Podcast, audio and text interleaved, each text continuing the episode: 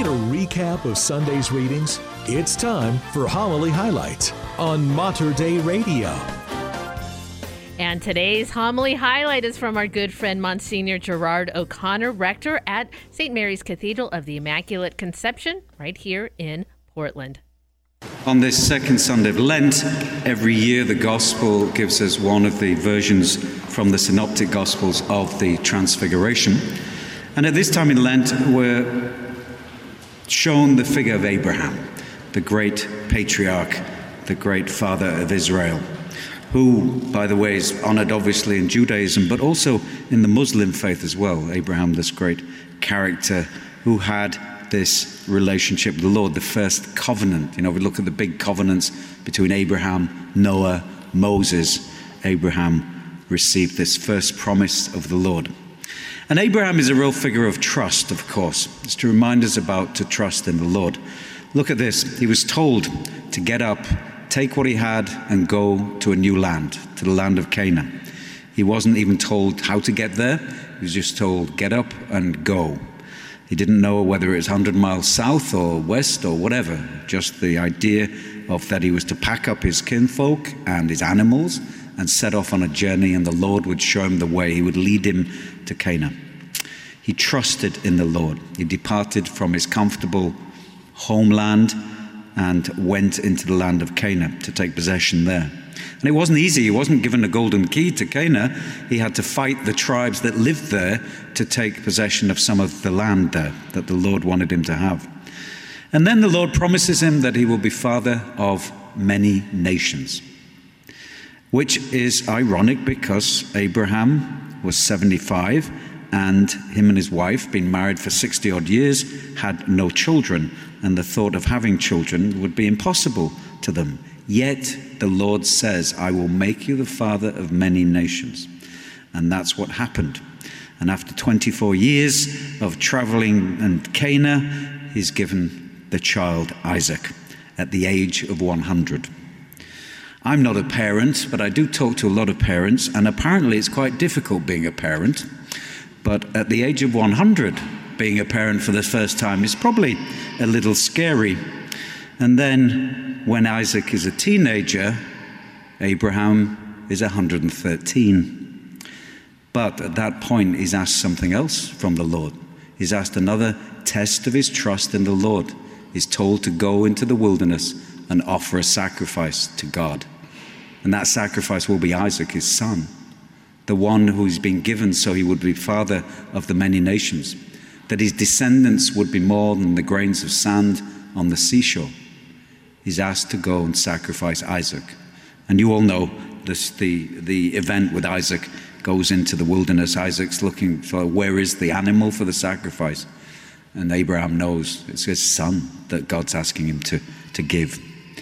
But as he's about to kill Isaac, the angel of the Lord comes and stops Abraham and tells him that he has done good in the sight of God because he was willing to give everything for God because he trusted in God.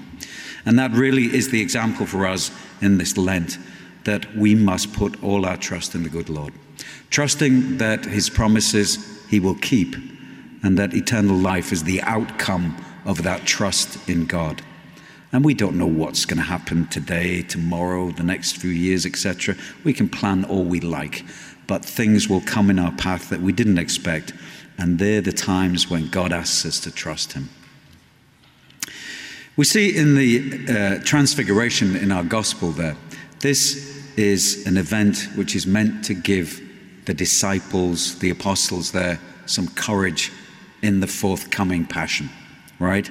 So they go up to the um, they go up to the mount and Moses and Elijah appear, but more importantly, that cloud appears with that voice from the Father which says, This is my beloved Son, listen to him. It is the confirmation that Jesus is the Messiah, He's the Son of God, He is the one who's come to free Israel from their sins, not just Israel, but the Gentiles too. And this was a foretaste of Jesus Christ's glory. So the apostles are meant to see the glory of God in this event, to understand that there is hope that in the coming days, when they see Christ being arrested and maltreated and whipped and beaten and eventually crucified, that they should know that on the third day we'll rise again because he's told them about the resurrection. But unfortunately, the transfiguration didn't stick with the apostles, did it? Because, you know, Peter denied him, the other apostles ran away, no one wanted to be around through all this.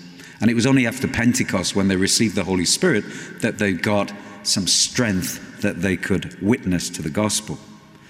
But that glimpse of hope was there, the transfiguration.